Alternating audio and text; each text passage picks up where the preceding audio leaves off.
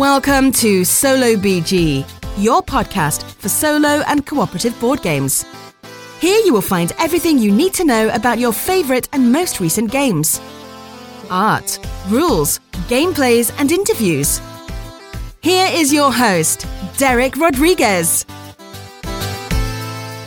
Hi, welcome to Solo BG Podcast. My name is Derek, and I'm so happy that you're here with me in another night, another day, another evening, another afternoon, depends on where you are and what time zone you are, even if you're in right now in the subway in Europe, or if you're driving to your work in US, or if you're walking towards the subway, I don't know, in China, wherever, wherever you're listening to, thank you very much. And welcome because today, tonight, this evening, we have a great episode. I'm very happy. I was looking forward for this episode because just as I told you in the previous one that it was released on Wednesday this week, um, we were gonna have an interview with one of my good friends that we're gonna talk about a game that is gonna be released on Kickstarter.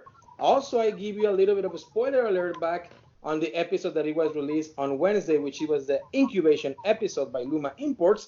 Um, if you like Stranger Things, that kind of theme, uh, you know, like mystery and ghosts and dungeon crawler and all that stuff, well, this is a game that you definitely want to put attention to this episode because you should back it very soon because it's going to be released by the end of September. And I have with me on today's episode to my good friend, Mr. Dustin Front, which I hope I pronounced your last name correctly. Dustin, how are you?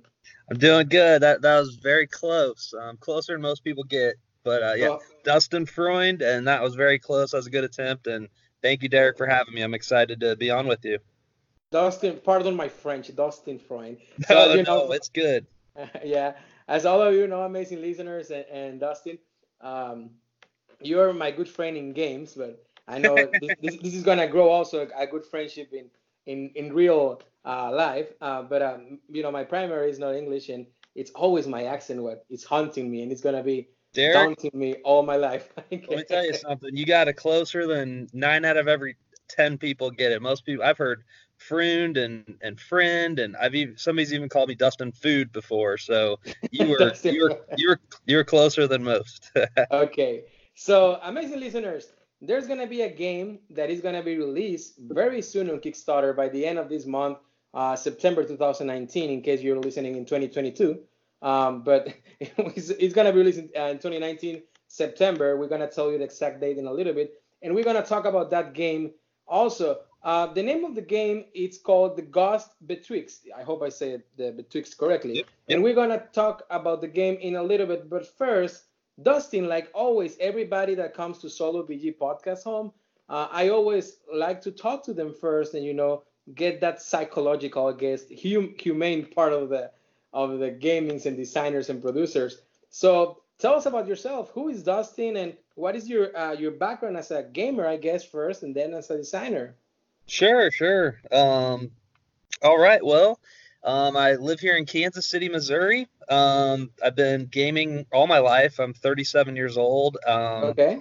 Yeah, I I grew up in the you know the golden age of video games. So when I was oh I forget six seven years old is when the original Nintendo came out, and obviously I fell in love with Mario, and then Zelda is what just blew my mind. Um, oh, look, you have a black cat over there. I, am seeing it. Well, you, are not seeing it, amazing listeners, but just uh, those uh, bl- like kind of a witch's black cat just yeah. behind, well, Dustin over there. That's little, that's that's my cat rascal just crawling around behind my head there. But um, okay. yeah. So um, anyways, just I, I've been influenced by games my whole life, just like you know probably a lot of people that are listening right now. Um, mm-hmm. Zelda, but but what really opened my eyes um, was Final Fantasy, the original Final Fantasy. Oh yeah, yeah, yeah. Yeah, it all started there. Um, just the the storyline. Not that Final Fantasy One storyline was anything uh, crazy, but you know, just the environment, the world that they were able to create with just these uh, 8-bit graphics, um, really captivated me and then the character building and all the equipment you could find and the the different routes you could actually take to achieve an objective, and um, that's where it all started. And then uh, it evolved into you know the the later Final Fantasy on Super Nintendo.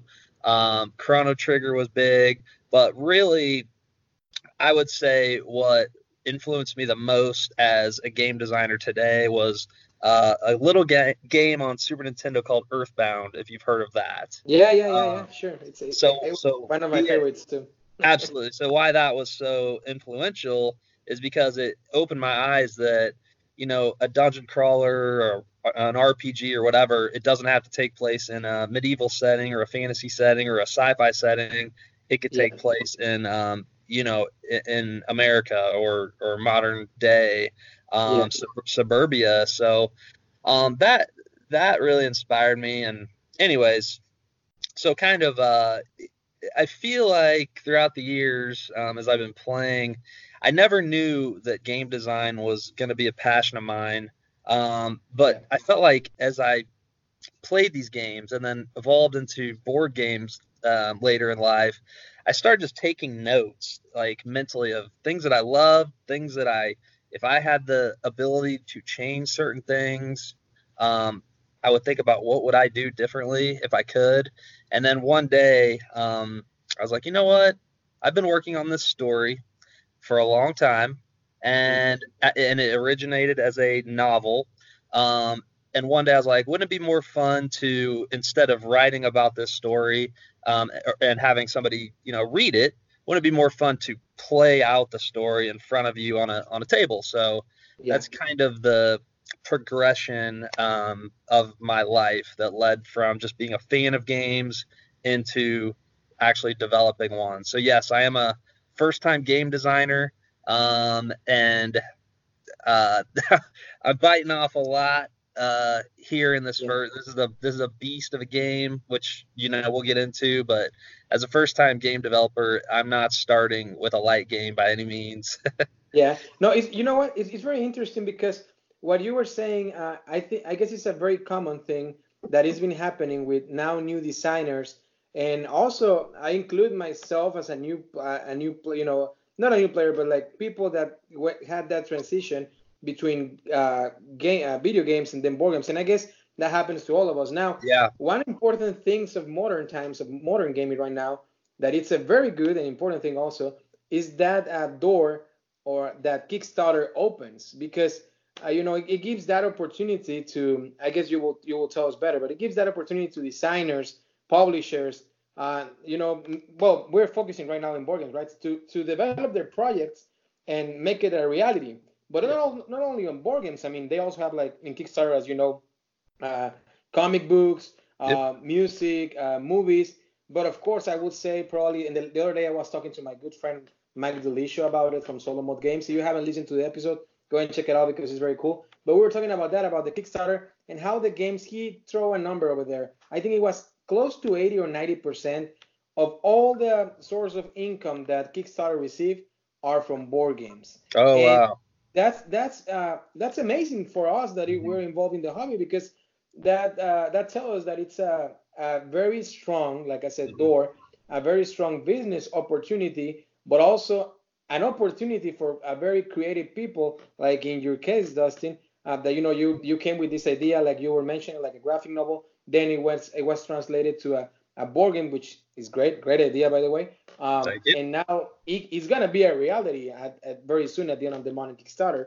Uh, so that's why I think Kickstarter it's an amazing tool and an amazing opportunity right now for all the new designers that are coming out. And you're right. Usually, uh, at least in my experience with, like I will say with with uh, designers, uh, you're right. Usually, uh, the designers they start with a you know with a, a basic, more like a filler game, like something with a deck of 50 or 100 car, uh, cards, just you know, just basically a filler, more simple, right. more uh, I guess a, a, a, streamline, what they call. But uh, in your case, and I'm saying this because I have the prototype in front of me, and you can check the pictures that I post uh, on Instagram, Twitter, and Facebook at Solo BG Podcast, and I will be posting more pictures because I'm gonna keep playing the game.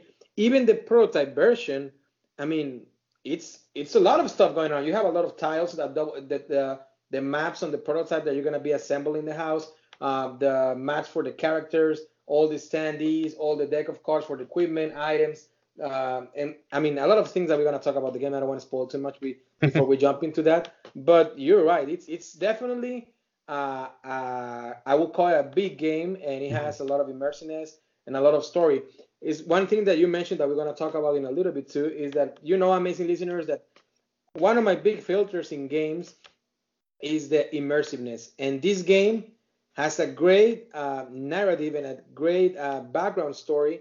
And now I now that I'm talking to you, now I know why. Now that you explain us that this was originally a novel or a book, mm-hmm. and then it was transformed to a board game. So let's jump into that. Let's let's let's talk about the game. Uh, the name of the game once again is The Ghost Betwixt. I hope I pronounced it right once again. Yeah. And it's uh, dungeon crawling in the haunted Horrorland, a game by Dustin. Uh, let me try my French. Dustin Front. Front. You got it. Yep. Yep. Okay.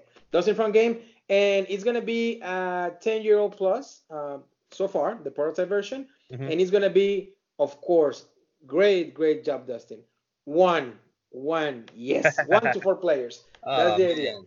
And, yeah. Uh, and it all starts with the story, like you were saying, Dustin. So tell us about that. Tell us about the story that is behind uh, the Ghost Betwixt. Sure.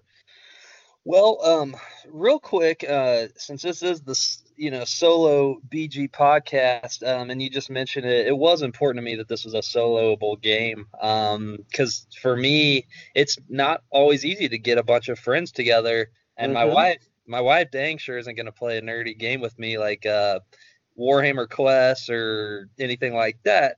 Um, yeah. Or uh, I should say probably like Imperial Assault or um, Descent, which require uh, like a dungeon. Oh my god! You just oh. mentioned you just mentioned one of my top three solo games over there, Imperial Assault. Now we yeah, absolutely with with yeah. the app. Yeah, absolutely. So yeah, it was it was definitely important to me that you know I designed this game as a solo experience. So this is not um, a tacked on solo variant. Like it is literally all the playtesting I do personally is all solo. So this game is built fundamentally as a solo game.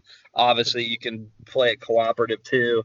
Uh, but yeah, so to talk about the story, um, let's see, where do I start? Um, well, let's let's start. Let's start. Yeah. Here's the thing. You, yeah. You're not able to see amazing listeners, but I promise you, I will post some pictures uh, on Facebook too. So yeah, as soon as you open the box, the first thing you got is this text that is gonna intro you already to the game, and it says the title October 1993, Hole 13, Pleasant Springs Disc Golf Course. And then you already in the game, my friend. You already starting the story. you already trying to see like what the hell? Like, am I already started opening the box? Yes, it already started. So what is the story of the ghost betwixt, my friend Dustin? Yes. Well, uh, so it all starts with this prologue, like you talked about, and young Richie, he's 13 years old. He's playing disc golf with his brother Maddox, and he throws his disc across the street, and it lands in a neighbor's fenced-in backyard. Um. So he runs, he runs over, he hops the fence to get his disc, and all of a sudden, this man comes out of the house and grabs him and essentially kidnaps him and takes him into this house. Um, Okay. So that's kind of where the story begins. Uh, what is uh, noteworthy about this house is this is uh, the Bennett family. This is their farmhouse, and during Halloween, this house transforms into what's known as the Worlds of Terror haunted house. So this is like, you know, a, a haunted house that they set up for kids and adults um, during the Halloween season. So basically, without giving too much away, um, they are trying to. The Worlds of Terror has started to fall on hard times, and tonight they're trying to resurrect the family business. And um, it's up to you. The you'll you'll play as Richie's uh, mom, Joan, dad, yeah. Bill, uh, uh-huh. uh, brother Maddox, and sister Evelyn. And it's up to the family to um, visit the Bennett's farmhouse, find Richie, find out what the Bennetts are up to, and uh, get to the bottom of this whole crazy thing. And I can assure you, um, uh, Derek, I know you have the prototype. You you yeah. you've played through mission one, which is the Bennetts farmhouse. Um, this game, and that's just mission one. This game is going to take you across their property. It's going to take you into their basement where they have all the haunted house uh, props set up. Um, uh, it's going to take you into corn mazes. It's going to take you into cider mills. Um, so the game really expands, um, and you go into some pretty fantastic locations never before uh, seen in a, in a, a, tabletop dungeon crawler. So, yeah. um, so the story, as you can see, it, it really the story drives um, where the game takes you, if you will. Um, exactly, because yeah. Let, let, me share with you right now, with you sure. listeners. As I was playing the game, that's one thing that I really like from the game. That okay, you get the story, you get the introduction, like like Dustin said, like poor Richie, he was in the wrong place at the wrong time, and yeah. he get kidnapped, and now it's up to you and you, them, the family try to try to rescue him or or investigate what happened um, are you at, are, as as long as you're advancing in the game uh, from different room to room and fighting different monsters, which we're gonna talk about those mechanics and all the stuff, the story is evolving and you're getting all these objectives. Like for example, I don't want to. Well, this is the prototype version, but I don't sure. want to uh, spoil too much. But for example, first objective, you're trying to find the door to the basement because you don't you, you are not able to find Richie on the house. And then once you complete that, well, you need to open the door of the basement, and then you need to try to kill the bad guys and all the stuff, and then uh, find the staircase. And you're getting different objectives that also those objectives um, tell you uh, what's going on with the story and what's yeah. going on with each character, which is something very cool that a dungeon that this dungeon crawler has because as you as probably I already on this I probably already said on this podcast or in previous podcasts you've been hearing me once again I love immersive games and I feel like most of the solo players we really like very strong thematics and uh, strong immersive games because that's actually give us the experience and take us to into the game to be very focused on the game and having that adventure that adventure as well. So this is the kind of game, as Dustin was saying, that as more as more as you crawl, let's say it right, dungeon crawl, uh-huh. as more as you crawl into the uh, to the Ghost Betwixt world, you are gonna be uh, you know, unfolding the whole story right. of the game or of the campaign, which is something that me particularly I really enjoy as a solo board gamer. And also, like you were mentioning, uh, you know, uh, uh it, like one of the reasons of, the, of we like solo game is because right now, uh, you know, sometimes it's hard with life to get with, with together with friends um, and all this stuff. So I can tell you that this is a game that definitely you will want it. To, you you will probably want to be like very often rolling dice and trying to kill the monsters because you want to know what is going on with the story. Yeah. once again, if you want to play a cooperative, it will work perfectly because I already tried also with one friend and with my wife, and it worked great. So we played three players, and it worked out very good. Uh, uh, we're gonna try it again on a few. Actually, next weekend we're gonna try the four players, and I already tried solo and the prototype version, which once again it doesn't look as a prototype. So that uh, that tells me a lot about the game. That is gonna be the components are gonna be great um, it is working out. And even if we're playing just one scenario, it has that immersiveness that you can expect from from a heavy dungeon crawler. Let's call it that. Yeah. Well, let me uh real quick. Like uh, I think about the story. Like when I think about um, reading, you know, a, a, good book that interests me personally, um, it you know, it's got to have that that page turner feeling to it where you just yeah. can't put it down. You can't wait to see what's next. Um, every chapter teases you, and you're just like, oh my gosh, I can't wait to see what happens. And yeah. then you know there you know there's going to be a big surprise ending and something crazy is going on. And so those elements were super important to me. Um, and that I think as you you were explaining, uh, you can see how the story is slowly being trickled in and then, you know, at the end of mission one, uh, I'm not sure if you beat it yet, but um, you, you, chapter two is going to take you um, upstairs, and who knows uh, what is up there waiting to find you. Um, so, because uh, you know there's going to be more different monsters and and uh, uh, story elements and surprises. So, um, you know, I, would say, you know, as I keep keep talk keep, keep kind of harping on um how important yeah. the story is and it just uh yeah it's it's that driving force of literally everything in the game but you know and we're going to talk talk about uh, mechanics here soon yeah. Um, so the mechanics were equally as important, but that that story it had to absolutely be there because um, I didn't want this game to be uh, quote unquote like a dice chucker, um, which yeah. there's absolutely nothing wrong with dice chuckers. I I love them to death, but for for my game, for it to work, um, I I knew it couldn't be just a mindless type of dice chucker. It had to have that element that that kept players wanting to play to see what happens next. Yeah, no, absolutely. And we're gonna jump into the game now that we know uh, the a little bit of the background story, and we talk about briefly on what is this game. Once again, a dungeon crawler. Uh, I guess the atmosphere is like a horror, uh, a theme, you know, kind yeah. of. For me, the way I'm feeling, and that's why I, when I, the way I feel it, I'm sort of with the with the prototype. Uh, even if the characters are a family in this situation, I can have the same feeling, like kind of the same uh, idea of not exactly the same idea as the Stranger Things, but it's kind of the yeah. same feeling if, if if you know what I mean. But and definitely oh, yeah. when you were talking about, I'm, I have not been able to to uh, defeat the first scenario, which is good because we all love challenging games, mm-hmm. um, and especially I had the I really hate the rolling pin lady and causing uh, Eustace uh, W Banner. Those are two enemies that you will be facing in the game, by the way. Um, they are very hard and they roll a lot of a lot of dice on their favor. So one cool thing about this game, if you like games that you're gonna be rolling dice, if you like like games that you're gonna be getting a lot of equipment, a lot of uh, investigation, a lot of exploring and stuff like that, this is the game for you. So now let's talk about some of the things that I already tried in the game and about the mechanics. So basically, um, you know, one of the things that I like is the setup this is I will say that this is the first time probably or one of the few times um, and I'm being completely honest. I want to make it clear um, to all of you amazing listeners, like I always do.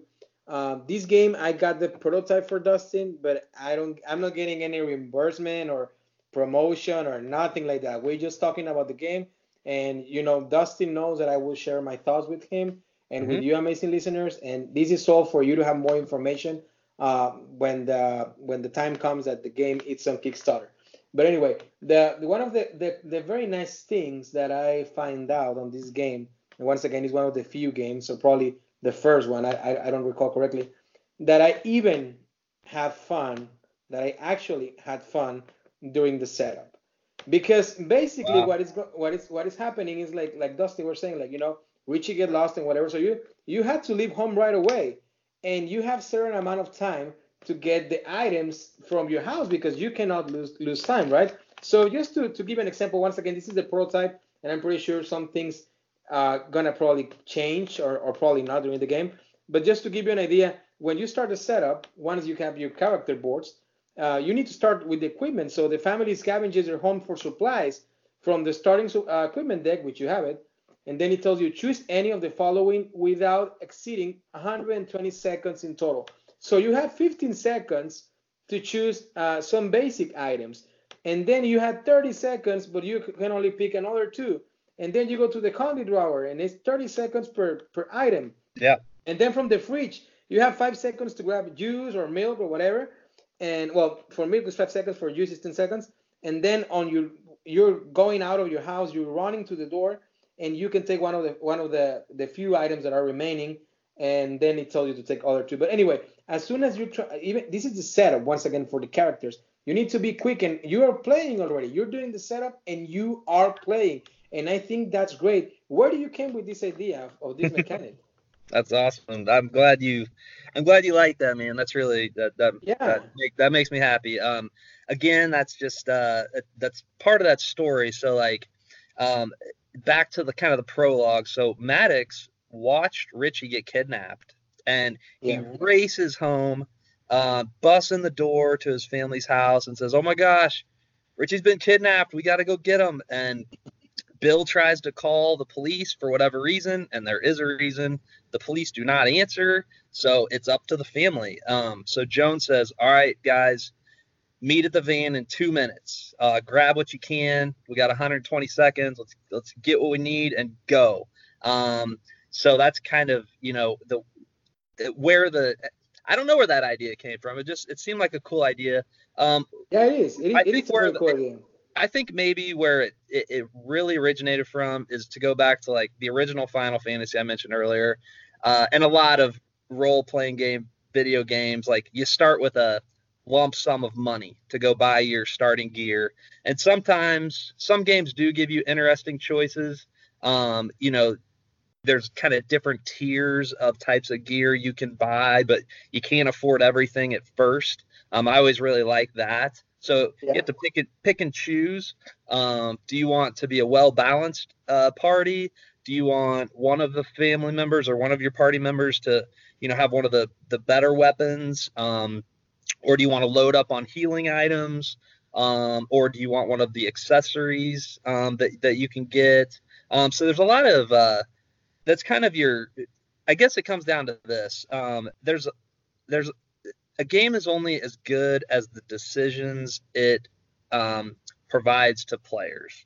Um, so yeah. this is the first instant, right from the get go, of hey, it's time for you get time for you to make a decision. What what type of gear um, do you want to outfit your party with? Um, so yeah, it, it, uh that was one of those ideas I think that just kind of came out. It, it again, the story drives this stuff, and I saw that as a great opportunity of why not make just the simple process of um, taking the starting equipment, wrap that into the story, and make it kind of one of those um, memorable decision making um, uh, uh, moments. Yeah, and actually, like when I when I got the prototype and I start to set up, I actually uh, placed the which I still have it here on the table.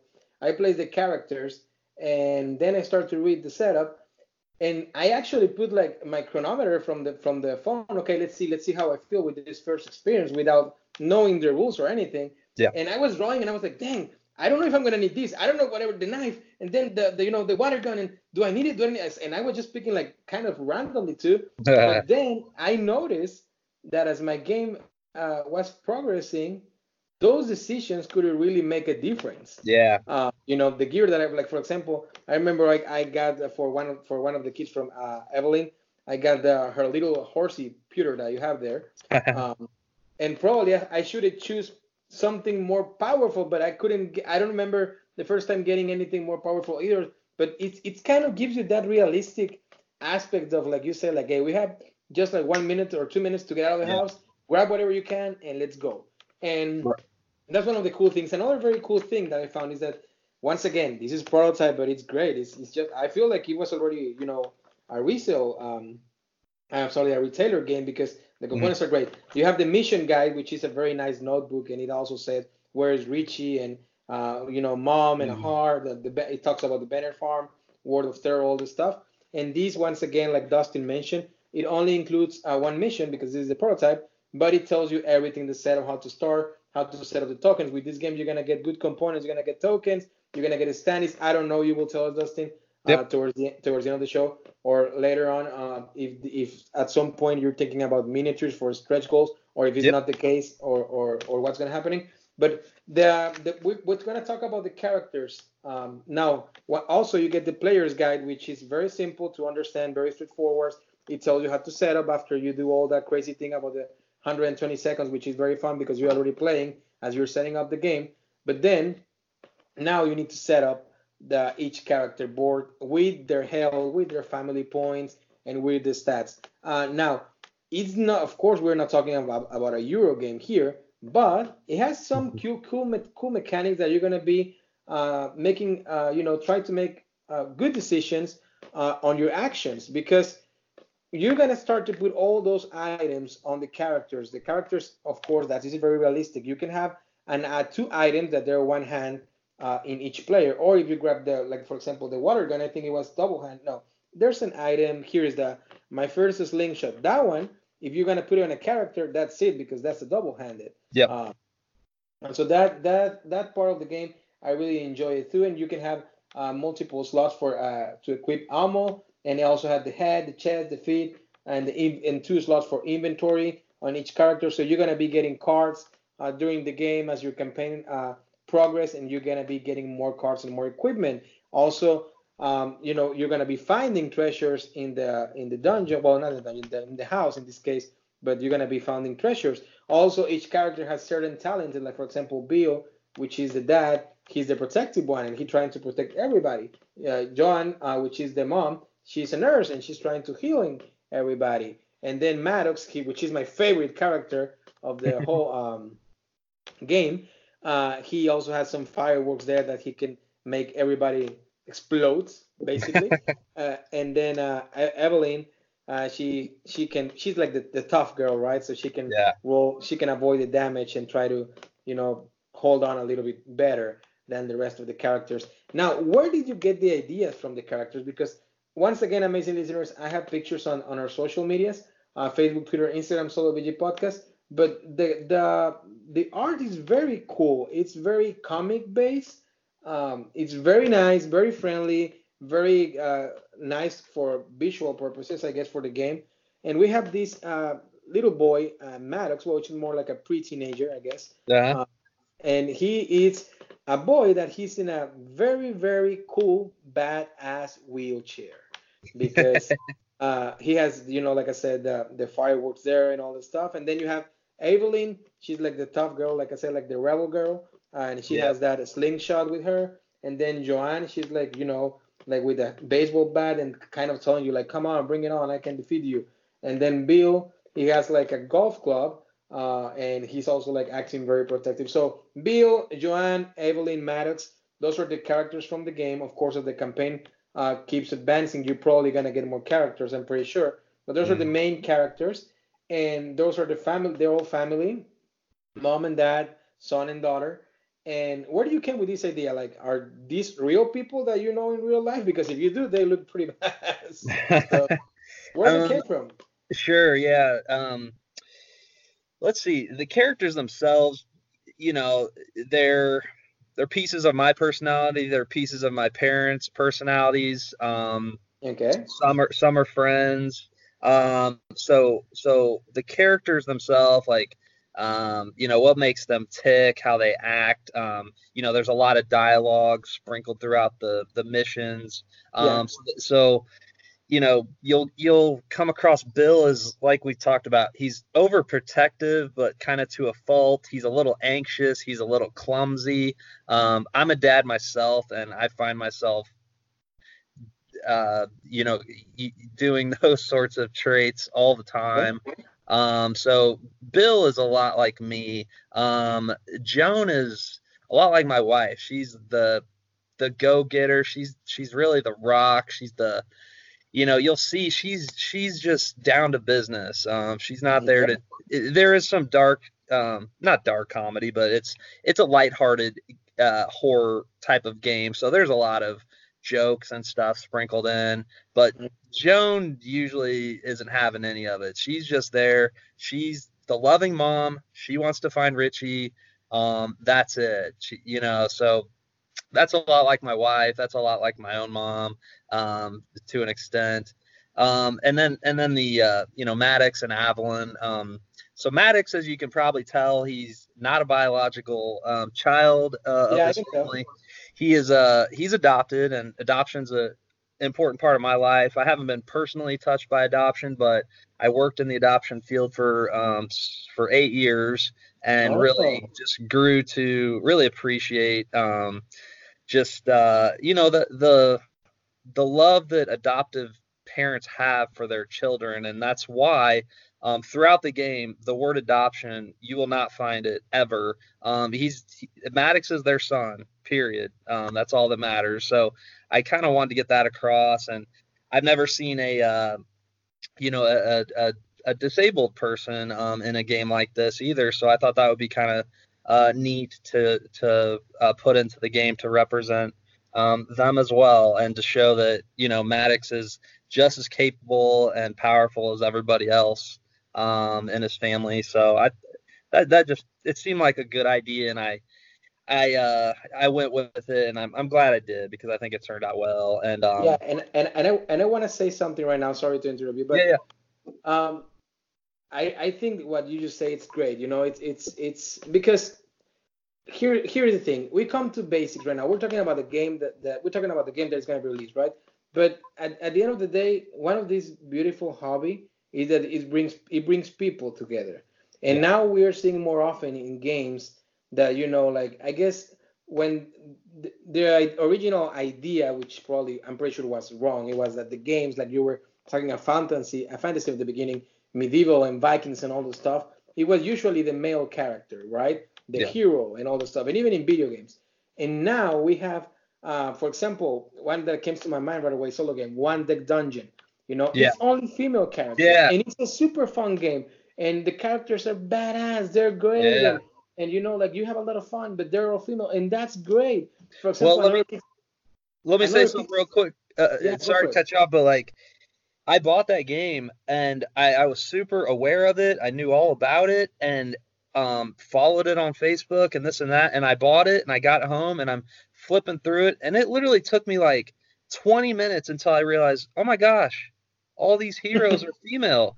Um. So what I what I loved about that was I forget the uh, designer's name off the top of my head, but he didn't. I will I will tell you right now because I, I have it here with me. Chris, actually very close. Chris, it's, uh, by Chris uh, Cieslik. Yeah, Chris yeah, yeah. From Asmadi Games. Exactly, yeah. and uh, but he could have very easily beat everybody over the head that hey, you know, uh, girl power, you know, feminism. We're going all in on on women in this game. Like it, it was very subtle. It was very tastefully done, and I really really liked that. I, that was a cool surprise when I realized, oh my gosh, all the heroes are, are female. Sorry to cut you off. No, no, no, no, You're you're right. And actually, like I, I don't think there's anything wrong. I mean, me myself. I mean, you you're seeing me right now, and of course, I'm listening by my accent, and you have seen me on pictures on Facebook. I'm I'm an Hispanic, you know, person, very proud Mexican that I live uh, in here in U.S. and I, I love my my country Mexico and I also love my country U.S. I love both. Um, but you know sometimes it's it, it makes you very happy to see this diversity now coming into the thing that we love, which is the hobby of board games. Mm-hmm. And as you're gonna see on pictures also about the game, Maddox. Uh, I hope I say it correctly. He's a, a, an African American kid in a wheelchair. Mm-hmm. And like I said at the beginning before telling you this, is my favorite characters because you can tell, like you mentioned, that he's not like the rest of the family, but at the same time, it doesn't make any difference. I mean, the game doesn't mm-hmm. make any difference. So he's part of the family.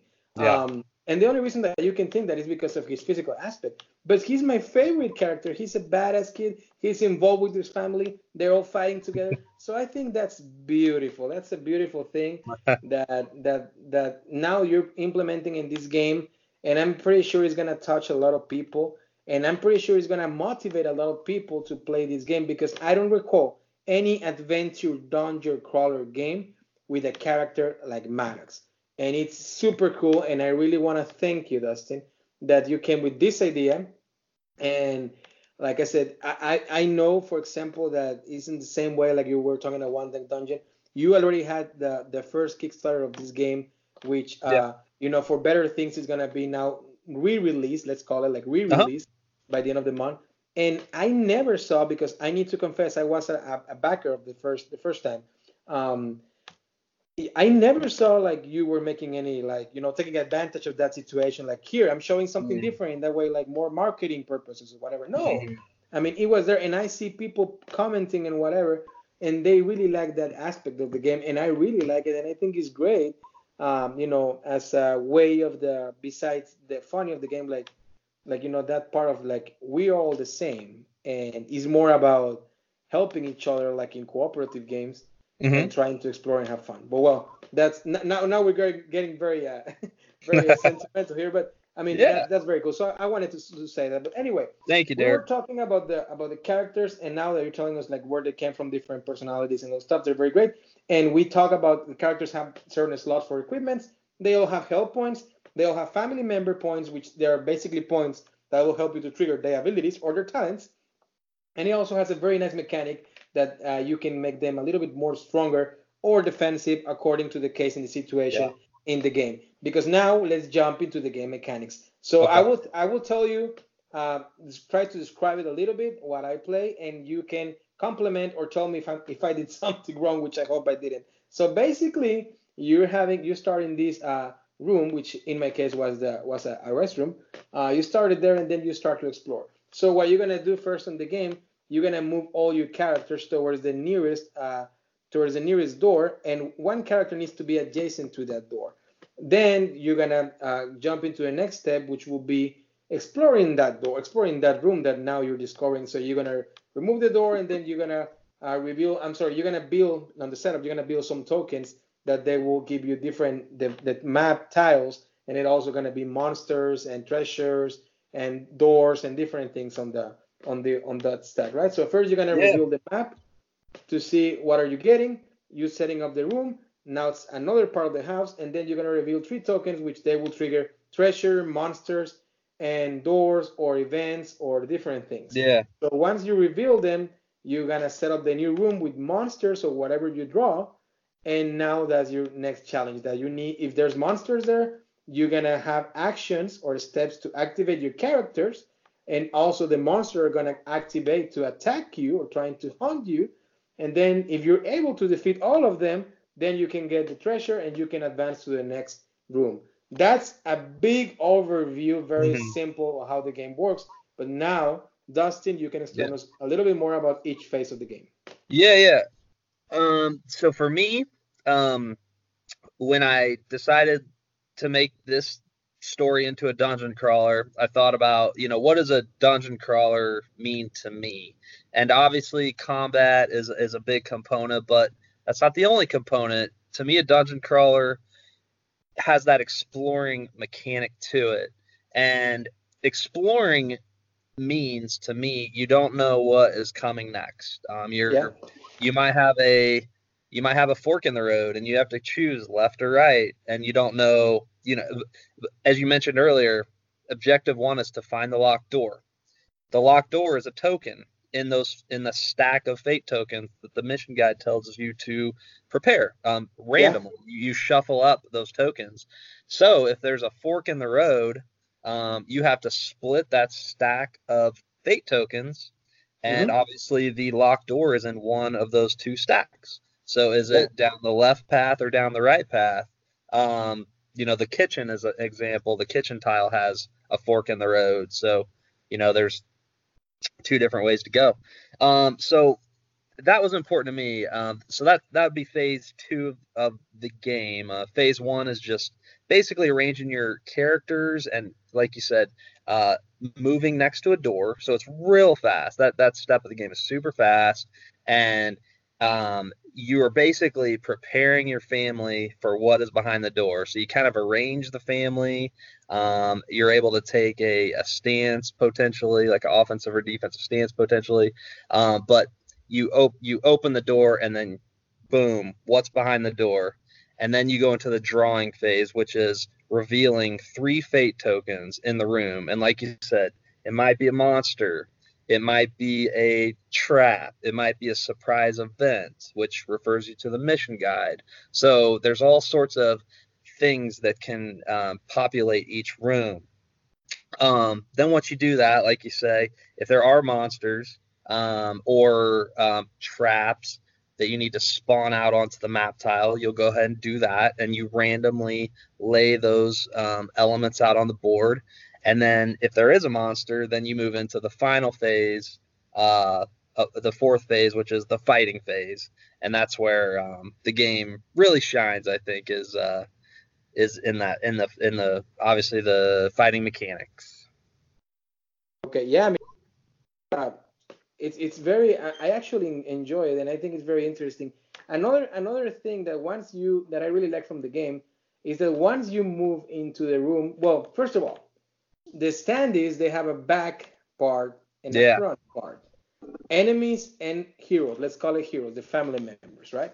So, like we said, you you're trying to set up the new room and you're exploring. You definitely have that feeling of exploring and not knowing what's gonna be next. Okay. Right. So, but one one thing that I really like is like, for example, like I mentioned, the standees had a front a front view and a back view, and because in this game wherever you're facing, it's a very, very important decision that you need to make during your exploration because being behind enemies, uh, that means by their back, or facing enemies on front, or being in range on line of sight, all that stuff, it will depend if you're facing them or you're turning away or whatever. So yep. I, I, found that very clever too because usually in dungeon crawler games or even in dungeon dungeon crawler, like any kind of games that it has those things like uh, you know line of sight and all the stuff. Yep. It doesn't matter if the mini is facing wherever. I uh-huh. mean, it's just you know the mini is more like a your pawn moving. Yeah. And in these in these at least on the prototype, and I'm pretty sure it's gonna be the same on the game. Here it does matter where you're pointing your characters. And yeah. that's cool. How did that occur to you? I mean, honestly, I think that was a very clever thing that I don't see it very often in games. Well, thanks. Uh, I think now that you mentioned it, I think it was two two ideas I can think of. Uh, one idea is is from Final Fantasy Tactics. If you played that game on uh, PlayStation uh, back yeah. in the day, it's still one of my favorite games. But that it obviously very much mattered the way you oriented your your character, um, the way you ended yeah. your turn. So I always liked that. I thought that added a lot of strategy um, to the game. So so I think that was in the back of my mind. But honestly, I think where the ultimate decision came from to add art of the back of the monsters and the back of the family members was just when I looked at the game when I had it laid out and let's say the family is on one end of the room in like the background if you will and the monsters are in the foreground if you will and you're looking at it from that perspective but it looks like the monsters are looking at you and the family's looking at you but actually the monsters are looking at the family members so you should naturally see their backs yeah. um so I, it just occurred to me i was like you know wouldn't this be cooler if we did have backs to it would just add that extra little element of um, theme you know and i guess thematic presence on the table uh, that yeah. just it made the characters look like they were engaged in combat. So, um, so we implemented that. Um, I asked, uh, you know, our artist Travis Hanson, who has done an amazing job with all the character art. I was just going to ask who is the artist because yeah, the, that's the art. It's it's like I say, it's comic based. It's uh, kind of cartoonish, but it's it's super nice. I mean, it it, it fits great with the theme. You don't want to have real people pictures here on these yeah. kind of games. You want to be in, in, you don't want to be immersed in this uh, universe of horror, but like comic wise. So yeah. it's cool. It's super cool. It uh, kind of reminds me of the same art. I don't know if you recall that show, if you ever watch it, but I'm pretty sure some of you amazing listeners. Uh, back on the Tales from the Crypt show from the late 80s, 90s, that it was an HBO show for adults. They uh-huh. uh, they released also an animated series of Tales from the Crypt. Okay. Uh, at the beginning of the 90s. So it was very similar to this kind of art, which is pretty cool, which I'm a huge fan of it. Um, so I was going to ask you about the designer, yeah, the graphic designer of the game. Yeah, tr- so uh, so Travis Hanson did. He was the. Let's see. Uh, I, I, had a couple artists that I um, experimented with, and and they did a great job. But it was just I was looking for something very very uh, particular, but I could not I couldn't explain it, you know. Um, yeah. and and so I scoured the internet, I scoured Facebook groups, and um, I saw somebody um, somebody linked Travis's website, and I, I checked it out. It's called uh, beanleafpress.com is his website, and he okay. has a uh, an online uh, comic that comes out I can't remember if it's daily or a couple times a week, um, but he's got a bunch of books and stuff. It's called Life of the Party, and it's a it's a basically a D and D inspired comic strip, like comic book strip. Yeah. Um, but it's it's super popular and, and funny and it's great. Um, but anyways, I, I talked to him and kind of gave him my ideas and and the first the first things he produced were our family members and we just kind of hammered away at them for gosh it happened fast a couple days at first it was you know the very first sketch he gave was like i see the direction but not quite and then i mean it, it just I, would give him one little uh, idea and it would just come together so fast and I think it was at the end of like the second day. I was like, boom, here are four family members, the exact art that you see on those dashboards right now. It and does. I was I was just I was blown away. That was a really special day. Um, yeah, and then, I, I will I will definitely gonna check out that comic because yeah, I love the art. Yeah. And then and the the monsters came soon after, and we are just at that point I felt like we were firing on all cylinders and just loved it. Um, so that was that was the character art. Um, and uh, let's see, and then and then um, I needed a graphic designer to design the cards, and that was a process again. To I didn't just need somebody to lay out the cards. I need somebody to wrap up this theme and story and the the art that Travis had produced by now and bring it all together. And it, it took several tries. Um, you know, everybody did a great job, but uh, finally landed on Cole Munro Chitty. And man, that guy has been so awesome. And uh, he is an artist. Like I hate I hate calling him a graphic designer because he's so much more than that. So when you look at like one of the monster cards and it has like kind of the blood texture around it or the yeah. ooze texture around it, um, like that is all him.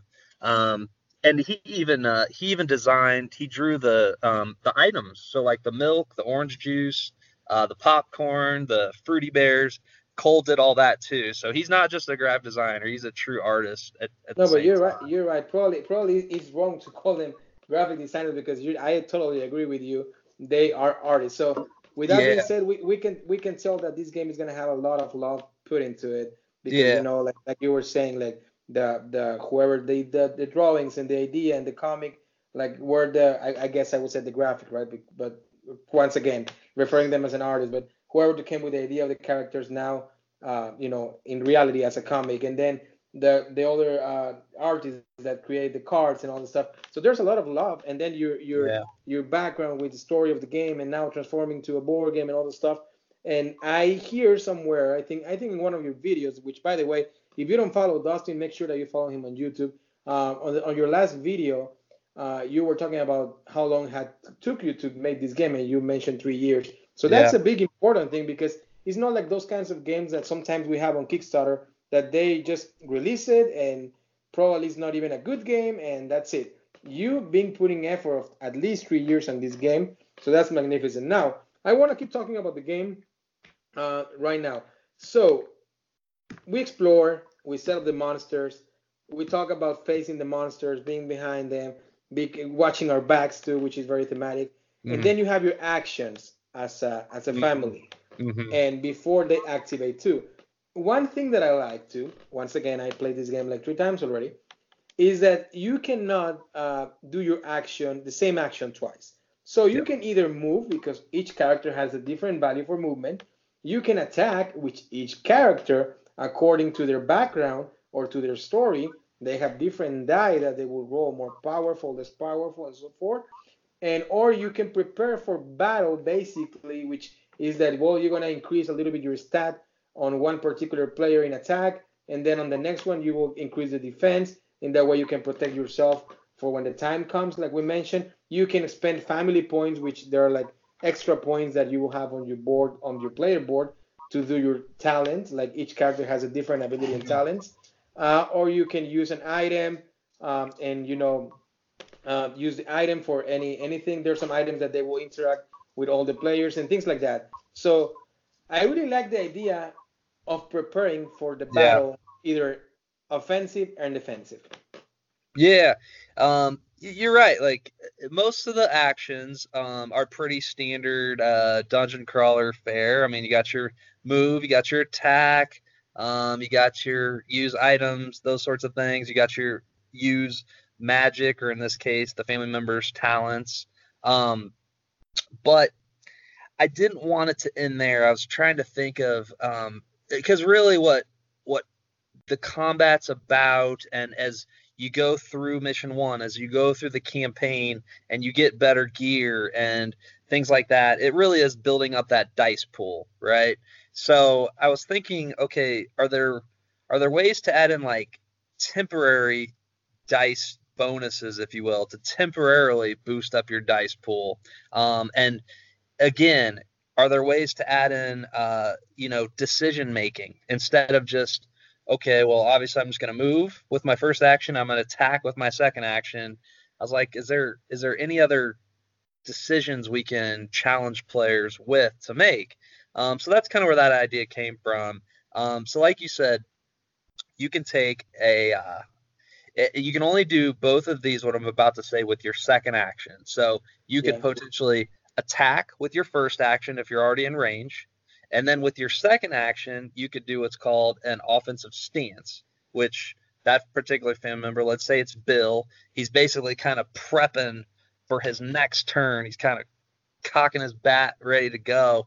Um, and what that means is you, on the dashboard, uh, on Bill's dashboard, there's a little a token that you'll slide up. You can slide it all the way up to three if circumstances work out for you correctly. But if you take an offensive stance, you're going to slide it up one.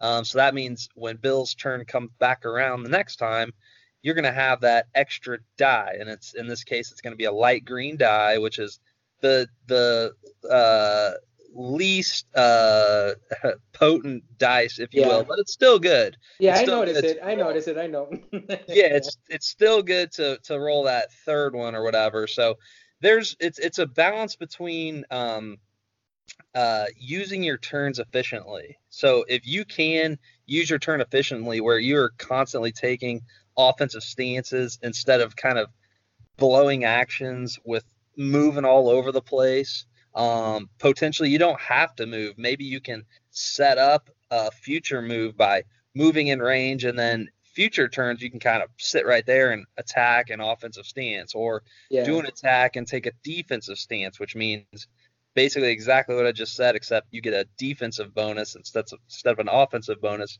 for next time you are attacked so if you are bill and you're down to one health maybe you do want to take a defensive stance to give yourself better probability of missing that next attack that that comes to him so there's a uh, that element of decision making in the combat, um, just it's still a dice chucker. There's no bones about it. It's fun. If you like rolling dice, um, you'll probably like this game. But it was important to me that there were some additional decisions to make, and I, I think at the end of the day, what excites me a lot about this game, you mentioned that you, um, I think you said you died a few times. Like yeah you can uh you can get good at the ghost betwixt like there are there are sometimes the right moves and sometimes the wrong moves. Sometimes oh, there's sometimes there's um you know you go either way uh, but but you can get good at this game i think which is which is pretty neat. I totally agree because in my short experience of three games it happens to me like in one of those particular i was like man if last turn with her instead of doing that, I I, sh- I would do this. It would have changed completely the situation right, right, now. And and that's that that you're right. I mean, now that you're playing again, you get a better strategy, and you're like, okay, now I need to think more carefully what I want to do. Uh, right. I need to think more carefully about my actions. Like either I probably prepare a little bit better for battle, or I just move and try to be behind, attack them in that way. Then he's gonna activate. And oh, because I want to say other thing that's very cool and in a little bit uh, we're gonna be pretty much wrap, wrap up because the game because that's one of the things good things about this game is it's simple but immersive and yeah. not simple at the same time it's challenging but another cool thing that this game has it's you're not able to see it but once again it's on the pictures these target tokens here i was i'm sharing mm-hmm. with my mm-hmm. friend dustin here in the camera these yeah. ones oh my god i love these ones so basically you have a pool of tokens that they have the faces of the characters and you have them randomized and mixed it face down so as soon as the enemy spawn, uh, they will once you set up the enemy, either giving him an, a, a, monster card or uh, their health points and all the stuff, then they're always gonna be trying to chase somebody in the family. Right. So you're gonna draw one of those tokens, and it can be a Bill token or Johan token, Maddox, Evelyn, and that it means that that monster on their turn, they're gonna spend their movement and their attack action trying to get the most close to that character, trying to hunt that character, and trying to kill that character, making damage to that character. So that's another thing that makes the game very challenging and very, uh, very important the decisions that you make during the game because now you know who the monsters are trying to hunt on the next turn. So then you're gonna start a plan like, okay, well, if they're going after Evelyn, probably I should bring the mom and the dad trying to kill that enemy first, before he activates or trying to cover uh, Evelyn or trying to do whatever you need to do to protect Evelyn. But here is the thing even if he's going after Evelyn, if he performs an attack to another character or to Evelyn, his target can change during yeah. the turn. So probably you were thinking the whole game, the whole turn that he was going towards Evelyn because he has target uh, Evelyn, the target token, but then you roll the target the target result on one of the die, and now you return that token and you get a new target, and probably now that target is adjacent to him, so it mess it up. So I mean, you mess it up for good in the in the strategy, right? So that makes that gives a lot of replayability to the game because uh, you know, like I said, challenging is fun, and even if you play the mission, the same mission over and over, those aspects that we mentioned with another aspect that you will be discovering during the game will give the game a lot of replayability. So that's something great that we always like in games. So yeah, uh, yeah. can I talk about that real quick? Um, yeah, go for it. This is this is your house, my friend.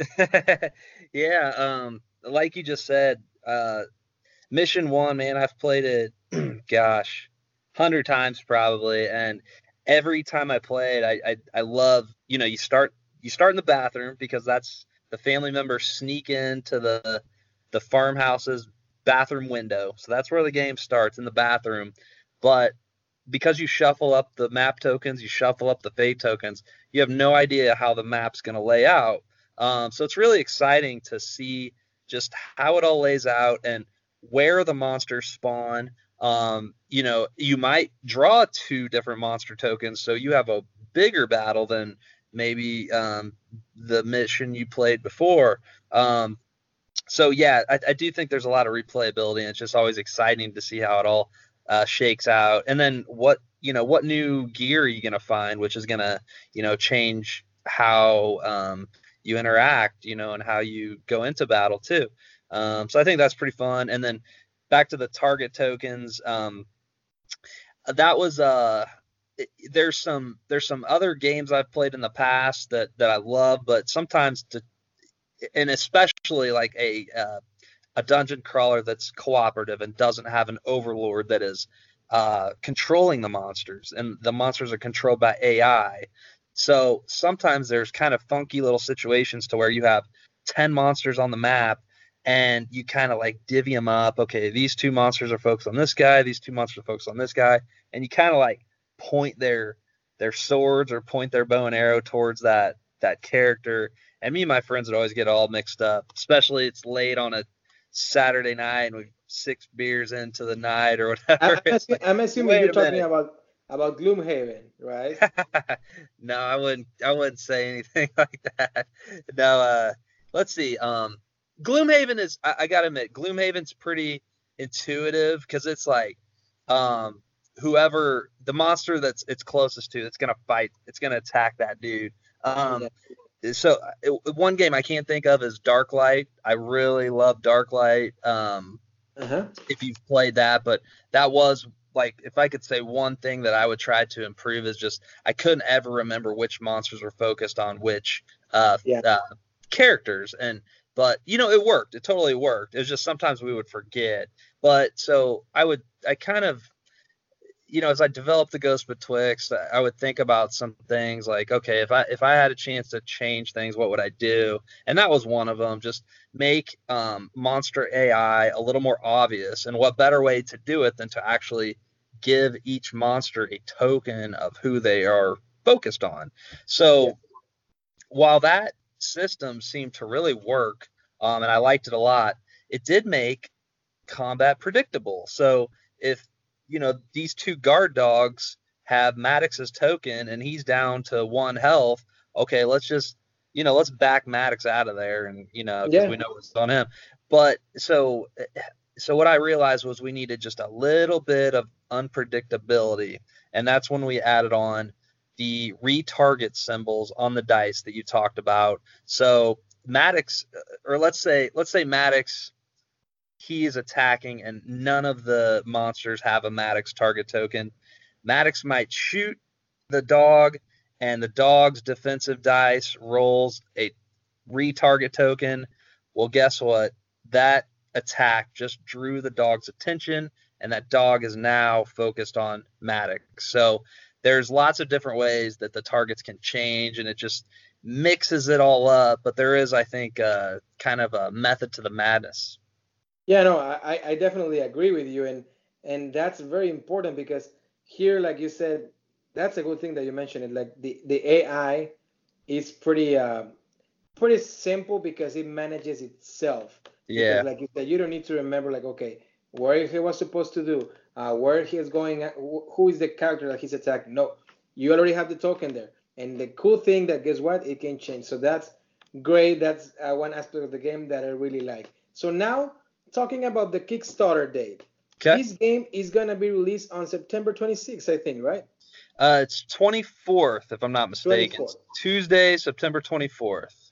Tuesday, 24th. Now, what is the price that yeah. is gonna be on Kickstarter for this game? Yes. So if if anybody listening uh, was in on the first Kickstarter uh, campaign, which was in July, and you if you you might recall that the price was uh, a cool eighty nine dollars. Yeah. Uh, this or eighty five dollars, can't remember, but this new Kickstarter campaign.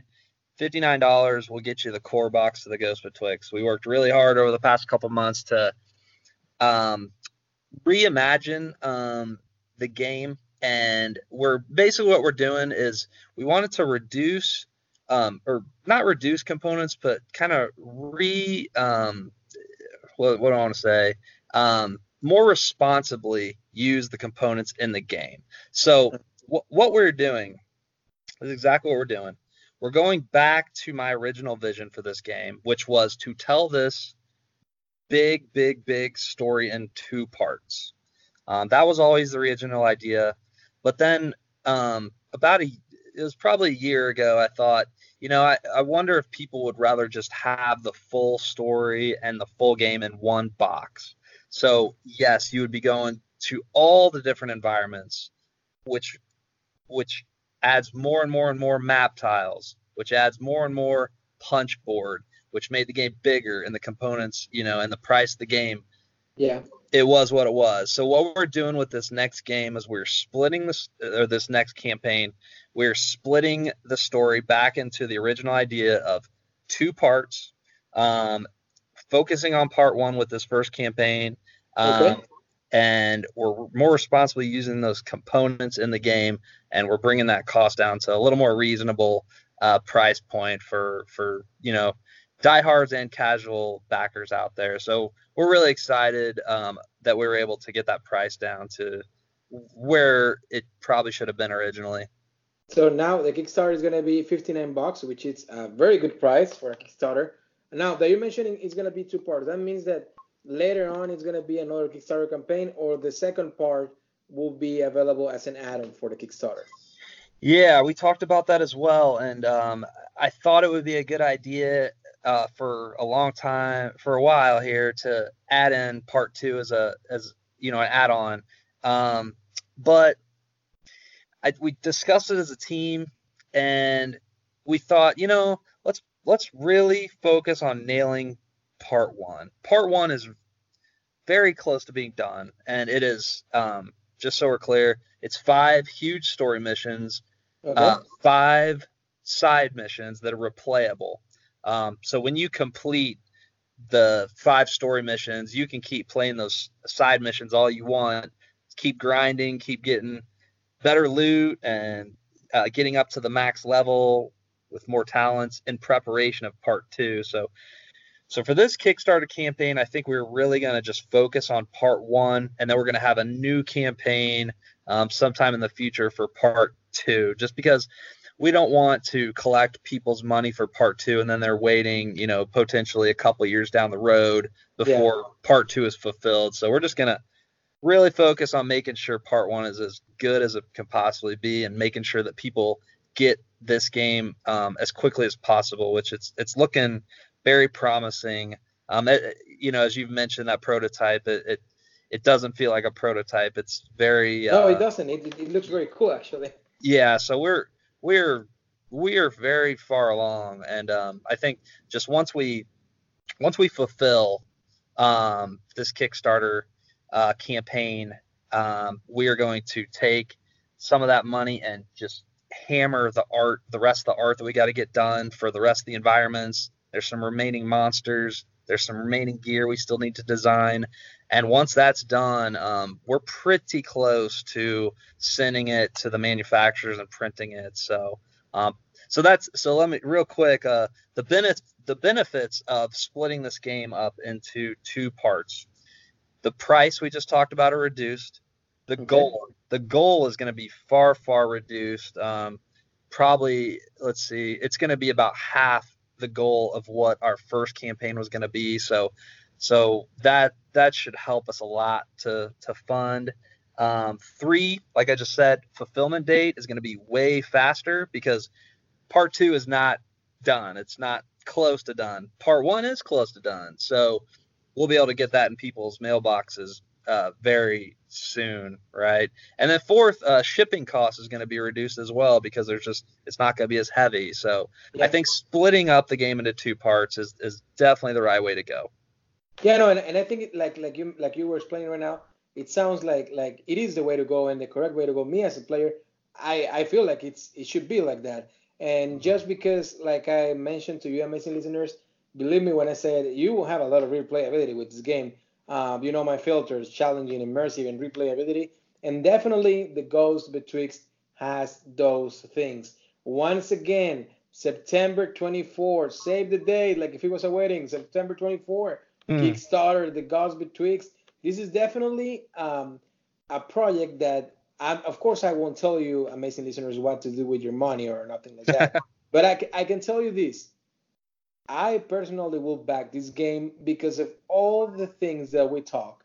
And putting aside that the I mean the, the, the most important thing is that the game works fine. The great the game works great. It gives you those three things I already said: immersiveness, replayability, challenging. Um, you know, when I play solo games or cooperative games that you can play it solo, I usually like to play with one character. When I open this prototype and I saw on the setup that you will play with the four players, with the four characters, I'm sorry, even if it's one, two, three, or four players, I was like, oof, probably yeah. I won't like it. Okay. But then as I was playing, I did like it, and it makes sense because of the story. So, with that being said, I'm sharing with you my thoughts that I will definitely back it for those things, and also the big plus where we were talking about three years of a work in a game, on a story that it was a book, and then the idea was for a book, and then transform it to a board game. It means a lot of job and a lot of love for the game. Then you have the artists that they're helping to create the game and making a reality too, like Travis Hanson and Cole Monroe Chitty. I mean, you have all these people that are investing the love on the game, and that also it's a big plus. Plus the background from Dustin, and I'm not talking about his designer background, like he was sharing with us, uh, you know, about his uh, his close relationship with adoption and and how you know how to make all the family members uh, adopted or not adopted or making all that meaning that we are the same, we all share the love and the same uh, goal. Um, that's those are things that definitely make me as a player more than a podcaster as a player back this game. Once again, I'm I'm not gonna tell you, hey, yes, yeah, definitely should back it and whatever. No, I'm just gonna tell you I'm back in this game, and if this is something that sounds appealing to you, if you like dungeon crawlers and you like this kind of challenging, then this is a game that it's very worth to check it out. And I don't wanna I don't wanna tell you back it, but at the same time I'm telling you I'm gonna back it. So that should tell you the hints uh, that it's a, it's a game that you need to be you know very proud of and, and you know and I'm pretty sure it will it will be a good addition to your gaming collection of solo and cooperative games. Um, Dustin, what about the stretch goals? We talked about the miniatures at the beginning yep. of the show. Are they going to be miniatures, or are we going to stay with standees, which they look very great actually? I'm not I'm not complaining about the standees. yeah a pro a pro things about the standees is like you don't have to paint them, so that's good. Right. Yeah. Um. From from the get go, uh, it was you know this game had to just be had to use standees because um, there's a lot of one off bosses in the game, and yeah. you know as, as you experience, there's uh, Eustace Wade Bennett. He's the the boss of Mission One, and yeah you know it's it's really tough financially to produce miniatures and and produce those molds for the miniatures for just a character that's used once in the game. Um, yeah, it's tough. It's tough to do that. So it was always the idea. I didn't want to limit ourselves to oh we can only create um, six monster types um, to make it affordable for us because I didn't want you to just be recycling through the same monsters over and over and over again. So that's why we settled on standees. However, um, we this is another benefit of splitting this game up into two parts is the quotes uh, we've been getting back are super reasonable and looking really really promising and we've we've gotten a lot of requests um, for uh, miniatures because people just think they would look really cool. So what we're going to do is a stretch yeah, I'm, I'm, sorry dustin. We all love miniatures so oh yeah. From the and, gamer side yeah. and me and me too and me too for sure. Yeah. but i'll tell you what what i'm uh what you know it's a double-edged sword. Um sometimes when i get a game with miniatures um, and they're all gray and and yeah, I uh, it's and I love painting, but man, time is getting slim um, in my life. It's just it's tough. So I sometimes appreciate games with the the standees. But what we're gonna do to answer your question is um, one of the stretch goals. If we do well with this campaign, is everybody's game will come with miniatures of the family members. Um, that would be cool. So, yeah. Yeah. So those are gonna look awesome. So it'll be like Gloomhaven, where the heroes are uh standee or sorry, the heroes are miniatures, the monsters remain standees, and if you've played Gloomhaven, which I have a lot, you don't yeah. even you don't even notice that you're using miniatures yep. and the monsters are standees. You don't even think about it. It's crazy. But um, so we'll probably do something like that is is the plan. And there's some other cool stretch goals. Um, if we do really really well, we're going to upgrade the dice from uh, silk printing to etched dice, which would be really nice. Um, there's a lot of dice in the game, as you know. Yeah, um, there's a lot so. Yeah, so that's going to be um, that's a little bit of a a little bit of a cost um, on our end, but we'd love to be able to do it. So there's lots of um, I would say definitely in comparison to our last Kickstarter, I think the stretch goals on this next campaign are, you know, we listened to the feedback we got, and I think the stretch goals on this go around are a little more enticing. Um, so there's there's there's some additional weapons that you can unlock with the some of the cheaper stretch goals, but the stretch goal, and we're excited about those, but the stretch goals everybody's really going to be excited for are the the miniatures and the etched dice. Um, and then we do have a we're planning uh, kind of a deluxe edition of the game with some Kickstarter exclusives that you know if, if people are really diehard on the Ghost Betwixt and want to spend just a little bit more to support us to get us um, to hitting our goal, there's going to be some cool stuff like a um, potentially a target token bag. So instead of having a pile of target tokens, you'll put the target tokens into a Kickstarter exclusive felt bag with a uh, target symbol on it or something. We haven't designed it yet, but there's going to be some cool, cool little goodies like that. Um, that honestly, we're still debating what is in the deluxe edition, what is a stretch goal. We're still debating some of that stuff in the final days leading up to the Kickstarter date, but there's going to be a lot of cool components that um, you can use to upgrade the game. Dustin, I'm already very excited for the Kickstarter. I'm looking forward to it. I know a lot of the amazing listeners are also looking forward to it. Uh, once again, um, you know, where they can follow you on social media. In that way, they can stay. Yeah, absolutely. Uh, easy, easy, easy to find on Facebook. Uh, just look for the Ghost Betwixt and you'll find us. And, you know, if you make any comment or share it or, or ask a question, man, I'm I'm a nut on there. I'll I'll probably answer you within 30 seconds, as Derek there probably knows. so, yeah, I know. No, um, he's that, that's a cool thing. He's very responsive. So yeah, any ideas you can. It's definitely. I will recommend you to follow him on Facebook and and throw yeah. him a message. Yeah. So board game geek, Twitter, Instagram, uh, the Ghost Betwixt. You'll find us on there. That's that's one of the reasons I I settled on the name um, the Ghost Betwixt is you know debated between and, and that name is very important to the game. As as you know, this is a campaign based game, and you'll soon find out.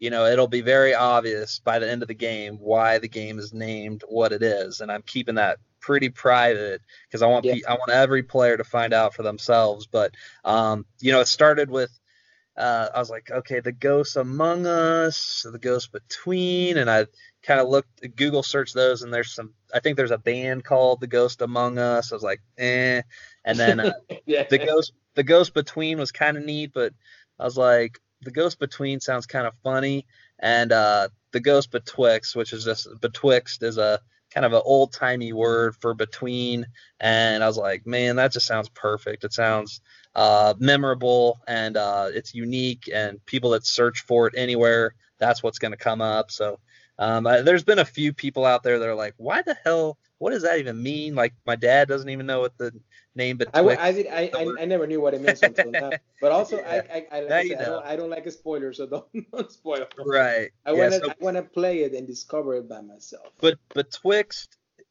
it literally means between. That's all it means. So it's basically you're you're reading the ghost between, and you're gonna find out what that means. And uh, uh, real quick before we get off here is uh, the campaign. Um, not only, and this is super important. Not only is the campaign gonna reveal um, this this story um, along the way, which is gonna be you know full of surprises and stuff, but each mission is going to add in new elements uh, to the game. So the prototype you have right now, Derek, it just has that one equipment deck.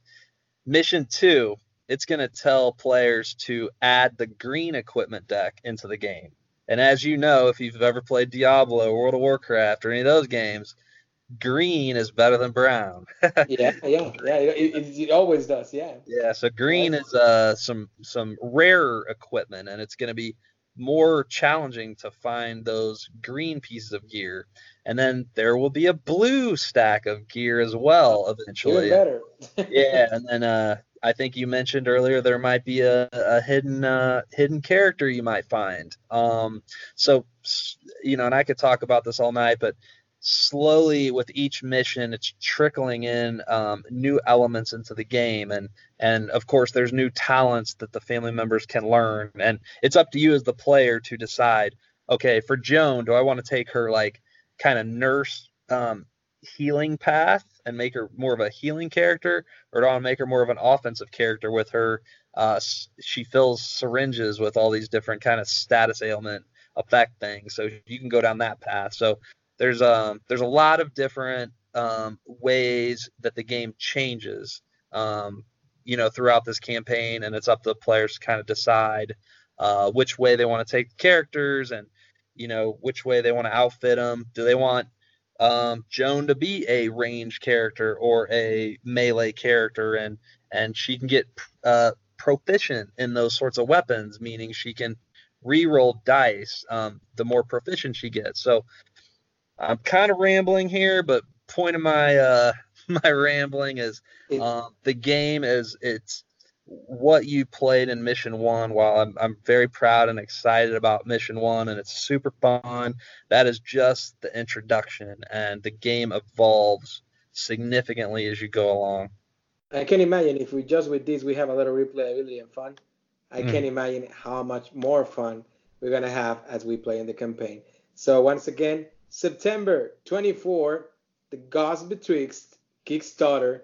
Save the date once again. $59, first part, a lot of replayability, immersiveness, campaign.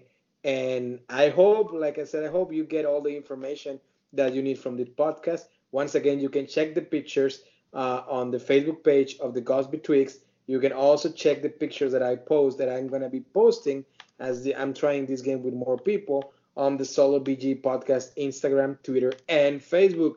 Dustin, thank you so much for showing us the game, and thank you so much for the love that you put into it. And I'm pretty sure that is gonna be this is gonna be one of those cases that is gonna be backed in a couple of probably one hour or a couple of hours uh, because it's a great game that is gonna be well deserved to well, have those results. Let me tell you, Derek, I, I really appreciate that. Um, my goal, I, I'm 100% honest the goal is to fund this thing by a penny. I don't care if it's by a penny uh, or you know however much.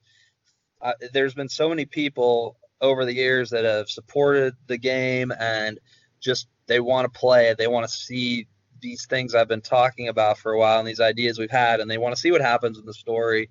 So this Kickstarter campaign is for them. Um, it's It's not about us, you know, anybody, you know, uh, getting rich or anything like that. It is getting this game uh, funded, printed, and in people's hands, and then um, we'll see what happens from there. But uh, that is the goal, and um, you know, so if it's an instant success, I'll be psyched. But if on the last day, the last minute of the campaign, we hit the funding by a penny, I'll be equally as excited. Um, so we'll see what happens, but it's great talking to you, and I appreciate you having me. No, no, no. At any time, This is your house, and uh, it's you know it's it was great to talk about the game. And once again, I'm pretty sure that this is gonna be the beginning of your new career as a designer, since I know the game is gonna be a huge success on Kickstarter.